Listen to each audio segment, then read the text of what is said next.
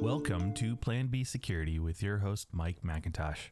This is episode two from Plan B Security, and I just want to say I will do a better job editing this one. The outpour of support has been absolutely phenomenal and something I completely did not expect at the level that I've received it. So, thank you for everybody who took the time to listen to the first one and really provide some valuable feedback. I will be taking every little bit of that and build that into the program. Now, this episode is going to be sort of a continuation of the back to school, uh, which was last week's episode.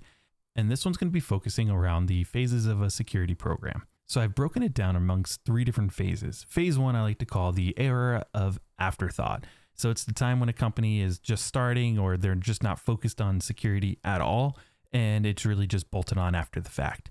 The second one is the bowling alley principle. So it's, you know, a, a smaller company or a medium sized company, they're going through some internal growth. Now they are forced to start caring about it from some sort of compliance perspective. Um, and, you know, how do they start doing things the right way? And then the third one is going to be what I call the completionist charter. So the last one is those really mature companies that are doing things the right way. Like this is the golden standard that everybody really wants to work towards.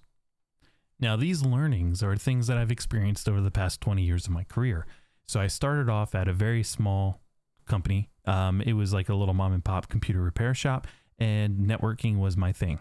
So that's what I did. I made house calls, ran networks, configured routers, hooked up, you know, ISDN lines and, and all that type of stuff, as well as, you know, getting malware off of people's computer and, and trying to do all the cleaning.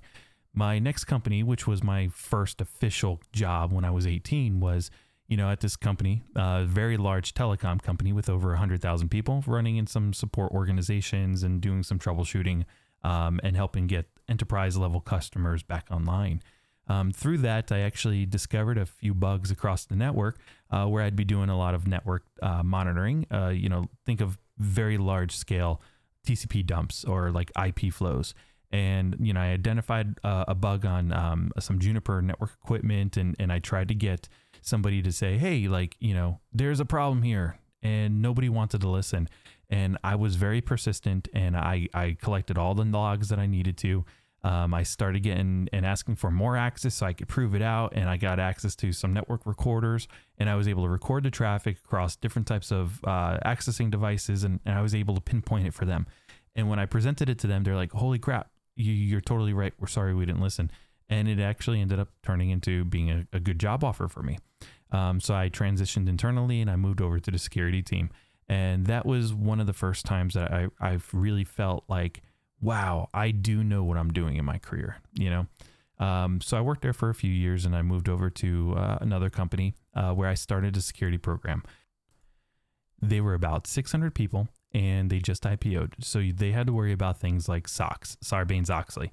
And I had no experience around that. So it's like great learning opportunity for me start learning some of the compliance side while still continuing to build out a lot of the security pieces. Now, you know, one of the things I didn't really get into, and if you know me, you know, I'm I'm a developer at heart. You know, maybe in one of the future episodes I'll get into my my background a little bit more, but you know, it's like I loved coding. I loved infrastructure. I loved running websites and, you know, DNS was one of those things that I just eh, I knew it inside and out. So, you know, when it came to that bigger environment, that bigger picture, that bigger infrastructure piece, I, I could really marry, you know, what the DevOps teams were trying to do at the time to what the developers were trying to accomplish with what the business needed to stay safe and secure. And that's really what helped me be, you know, successful there. So it was a very small team, and and while I was there, I tried to grow into security team, but you know, we we really we couldn't. It would just it wasn't something that was really being invested in at the time, even though there was absolutely a need need for it.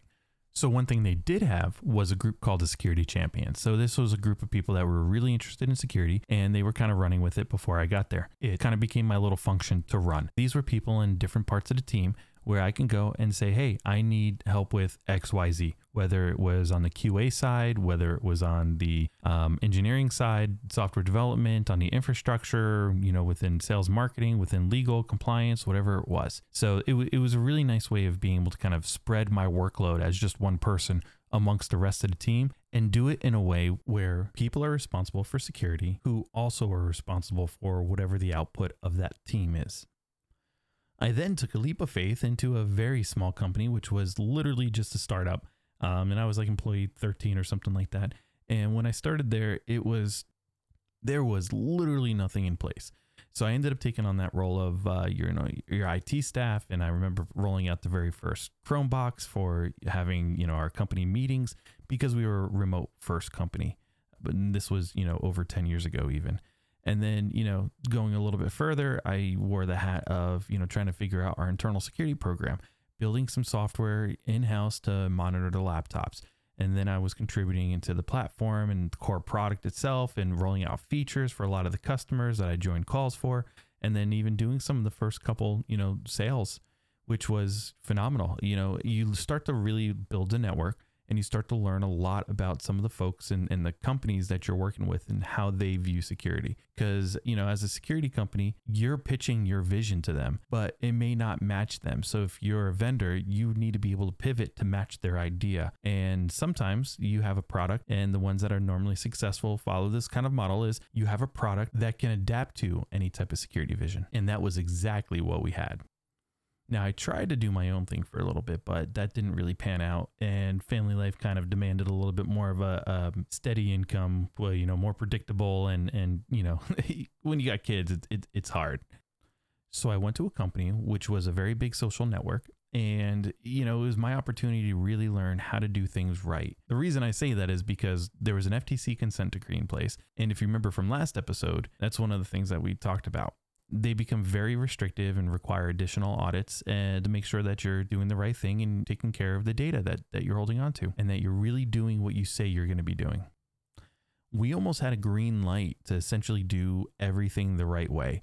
And the best part about that was is we could really engineer real secure solutions and get the rest of the folks to get on board with it. We were pre-IPO at the time when I joined and then, you know, we went through that transition and we got to see the company grow so not only did certain regulations start to kick into play and, and we had to change some of the processes, but we were able to really engineer the real solutions to usher in this this new era of company. So before I bore you with all the narrative, let me just jump right into it.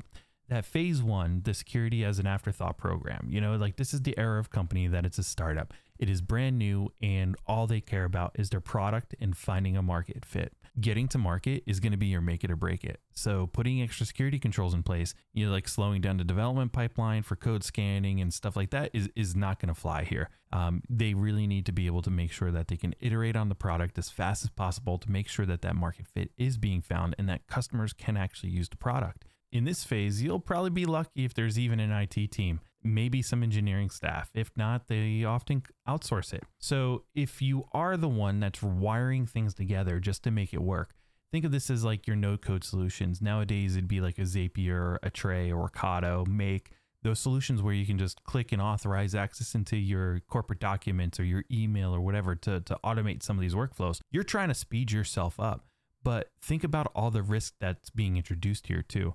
And when you have a very small team, there's probably nobody monitoring any of this. Some other risks that usually get introduced at a company where security is an afterthought is around access to third party tooling. Have you ever realized how many people actually accept terms of service on behalf of a company, even when they don't have signing authority? There are a few clients that I've consulted with where they either became a party to litigation or had some sort of financial burden as a result of unfair terms. And this was all done because some employee just clicked on some, hey, cool, I want to use a third party service without anybody reviewing it. So, regardless if you don't want to focus on product security, make sure that you have your procurements or your finance and your legal teams all in communication with each other to have a very clear policy in place.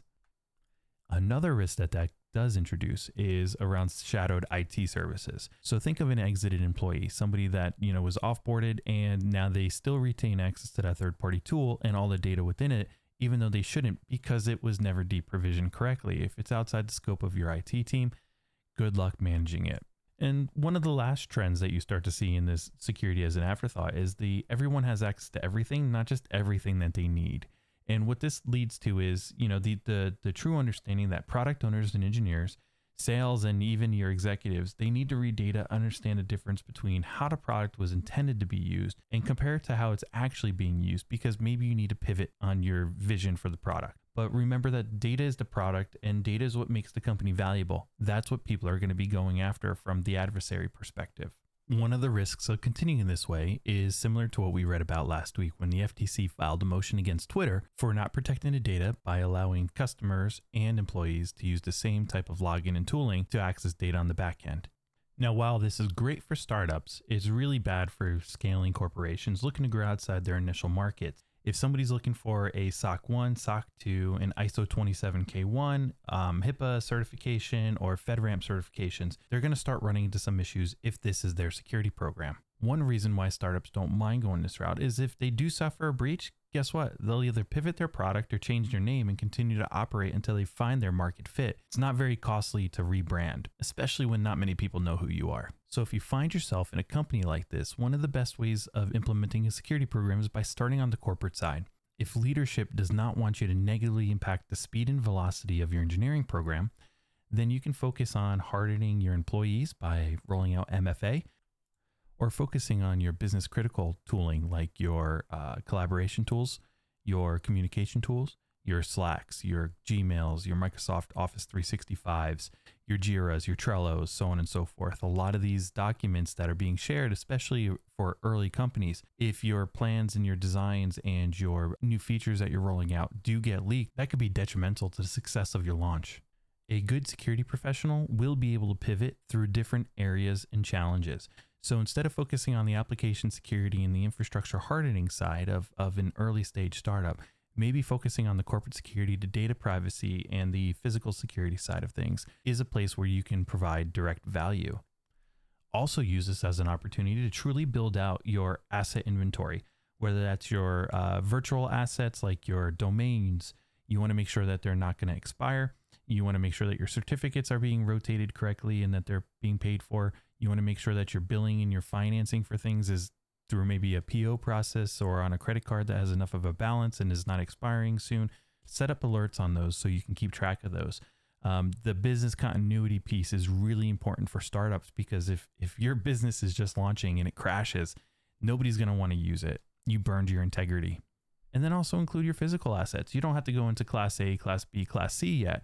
Think your laptops, your monitors, your keyboards, your mice, and things like that that people need but definitely focus on are they being managed correctly? Meaning, do they have full disk encryption? Do they have screen lock? Does the screen time out when they walk away? Do they have strong passwords? And while this is not a complete list, this is a few ways that you can continue to drive security impact when the business is trying not to impact their velocity.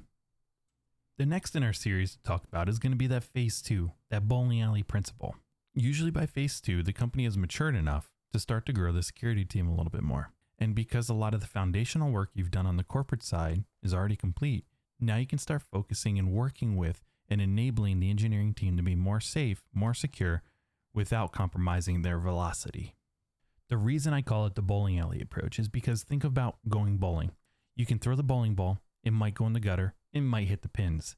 It's a 50 50 chance unless you really know what you're doing.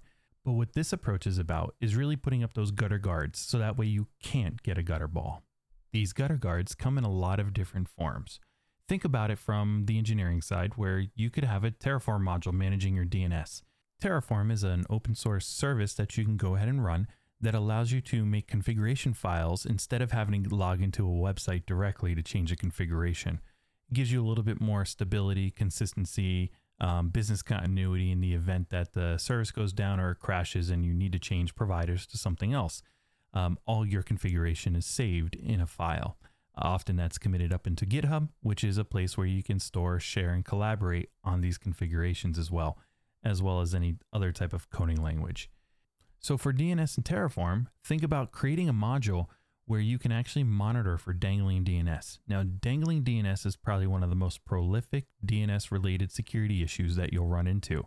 So going back to that example from earlier, somebody registers for a third-party provider service that you have no idea. And if it's a hosting provider, maybe they're trying to point example.company.com to it. The employee, in order to use DNS, would be required to go to your module and point example.company.com to that hosting provider's IP address or CNAME record, which is a, a way of redirecting traffic within the DNS um, services. Now, let's say that that service is no longer being used by the internal employee and people start to forget about it because they left the company or they transitioned internally and it starts to lose ownership. If an attacker realizes that example.company.com is available to claim, because it's already pointing to that service provider, a lot of times all they have to do is just sign up for service and claim that because it's already configured and already validated. Now, by doing that, the attacker controls the website, meaning that they can start doing malicious things with customer traffic because it's coming from a company trusted domain. There's a few different ways we can solve this, but one of them is using this DNS Terraform module. Whenever Terraform is being run for any change in the environment, it performs what they call a plan. The plan is checking for the current state that it knows about and the new remote state which the author is intending to change it to. So not only can you introduce a gating mechanism here, where you're looking for this IP address that they're pointing it to of an untrusted or an unauthorized hosting provider, which then you can have that continued conversation with the author of the pull request. You can also attempt to automate it using a null resource object. Something like a null resource allows you to attach an, a local exec provisioner, which allows you to run arbitrary commands. In this scenario, we might write a Python or a curl command in order to call that web page that the DNS entry is pointing to. Once fetched, you can go ahead and grab certain types of payloads or tokens on the web page or look at certain types of HTML elements or any type of links going back to maybe the privacy policy page. And once you notice that they start to change, maybe there's an alert that you would set up to let you know. Another good Terraform example is maybe creating a module for locking down resources like S3, um, cloud hosted contents, and automatically removing the ability for the public to view them. Switching gears back to the corporate side, a few controls you can put in place include turning off the ability for outside users to message your employees through something like Slack and Teams without an explicit approval. Also, take a look into preventing employees from being able to share documents publicly on the web. For example, with Google Workspace, anybody that changes the permission setting of a Google Doc can allow it to be shared publicly on the web, allowing unauthorized and anonymous access, which then you'll have a hard time tracking down who the anonymous user was. On the application security side, a great place you can make a lot of progress is by creating shared coding libraries. These libraries will be for generic functions and very common functions such as authentication, authorization, and audit logging. If there is one way that you want them to be able to accomplish something, provide it to them. This is one of the best safety nets that you can ensure. It also gives you a way of having one place to make a change in the event that it's needed without having to touch each one of the individual code bases depending on your environment. So if you're looking for something to do, perhaps think about creating a library that would do sanitization on user supplied input. This is a great way to prevent IDORs or indirect object references, which is one of the OWASP top 10 for security issues. An IDOR is often seen in URL paths and query strings where it's referenced as an ID, a slug, or a name. An attacker that modifies this value can possibly gain access to an alternate record that they are not an owner of due to the lack of validation. So when you get some time, try to reflect and see if this is the type of company where you're at and if these are some ways that you can drive some security impact. And last but not least, it's what I call the completionist charter that phase three of like that ultimate golden security standard. This one can go one of two ways. It's either going to be very policy heavy or very paranoid heavy. Now, what do I mean by that?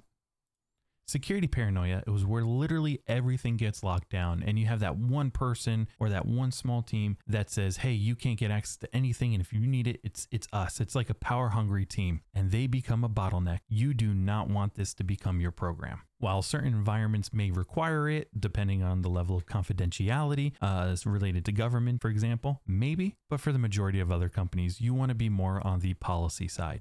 The policy side provides you a few things. Number one, it provides you smart defense. For every policy that you've written, you can make a clear case that you've truly thought and understood the risk associated with that policy in the functions that you're enabling or disabling. Now, people hear policies and they're like, oh no, pump the brakes. That's going to slow us down. A good policy builds on the bowling alley principles, creating those guardrails to enable the team to do what they need by telling them how to do it or what not to do. Where friction does get introduced is the policy exception process, which makes sure you have one in place. Now, I hope you're sitting down for this next part. The example I like to use to drive this completionist charter is a little crazy to some people, but I think it's a perfect way of describing it. By enforcing policies which require non phishable MFA factors like FIDO2, WebAuthn, um, through like the use of passkeys, YubiKeys, Touch IDs, and Windows Hello, which then a remote attacker would need physical access in order to activate. In addition to users not being able to install software on their computer, having some sort of endpoint detection response process in place, whether that's um, monitoring for pre fail, mid fail, post fail, where your pre fail is before compromise. This is being able to track where something was downloaded from on the web, whether it was an email or some website or copied from a uh, USB storage device, to your mid fail, which is active process monitoring during execution and the detection of circumvented binary block listing. And then you have your post fail as well, which is the identification of what happened after it executed. So you're looking for signs of persistence. You're using your response tooling like CrowdStrike, RTR, or Google Rapid Response to grab memory, uh, network isolate the device, or perform some remote forensics on it. Now, what does all this sum up to? If you're securing a device, you're securing the credentials, and you're securing the environment, your security awareness training significantly changes. Right now, the majority of companies are probably out there telling people don't click on links, don't respond to people you don't know, and the list goes on. But the psychology behind it is one of two things people are curious and they're going to click the link, or two, they're trying to remain productive or provide support and they're going to take action on that email. Build the program in a way it doesn't matter if they click the link or not. It's what they do after that happens. Can you detect and secure the account if they put their credentials in? The answer should be yes, the account should be secure no matter what and secured through non phishable MFA. If they attach an Excel file or a CSV filled with a bunch of social security numbers, can you detect that and block that from being sent? The answer should be yes. The same thing should be true for the device. First, that device should always be patched and secured from any known vulnerabilities on their operating system or within the software that they're using to access data. Now, while unlikely for most organizations, there is a possibility for O days, also known as zero days, to be exploited on a system. It essentially just means that the vendor or the supplier is unaware that there's a vulnerability within their software and that somebody did find an exploit for it and that no patch is available. This is where I refer you back to your risk matrix. Is your organization likely to be attacked by an O-Day? Or are you worried about a drive-by where an O-Day gets exploited because your employee was at the wrong place at the wrong time? Now let's take it a little bit further. If they happen to click on an attachment, which is an executable, or a link which downloads an executable, it should not execute on that device. If it does happen to execute, you should be able to detect where that binary came from, what the binary did when it ran, and then what happened afterwards. You should also have ability to respond remotely, whether you need to lock the device, wipe the device, or perform forensics on the device. And this is where the policies start to come back in. If you have a risk matrix in place saying that your low risk malware, your medium risk malware, and your high risk malware, think ransomware for the high risk, think potentially unwanted applications for the low risk. In the event that one of them is detected, what is the response mechanism? Having this drawn out in a way that you can have your IT team or your security team respond effectively in the form of a run book significantly reduces the exposure during an incident. And while I've debated this with a few, this is a far more effective policy than putting people through phishing trainings where they become reprimanded for engaging with things that they truly believe is actionable. This concept gave birth to the sophistication matrix, which myself and a coworker of mine presented at RSA in 2018. And again, in summary, this third phase is really the sum of everything that you started working on. It becomes the safety net, the training mechanism, the enforcement mechanism, the things you point to when you're panicking, and in their own way, they become the gutter guards that you've been looking for all along. And to send you off, just a little reminder every company is different. Every company has its own threats and risks that they need to assess and understand. Only then can you really understand and build a true security program that fits exactly what it is that you're trying to protect and defend. A lot of times you're not going to get it right first, but adopt a mindset of fail and fail fast. Learn how to communicate with your stakeholders and learn how to iterate as the business grows. And a few words of encouragement from our friend Pam Beesly and Jim Halpert. I think those might be empty. No, no, because the ice melts and then it's like second drink. Second drink. And with that, thanks for tuning in to this episode of Plan B Security with me, Mike McIntosh.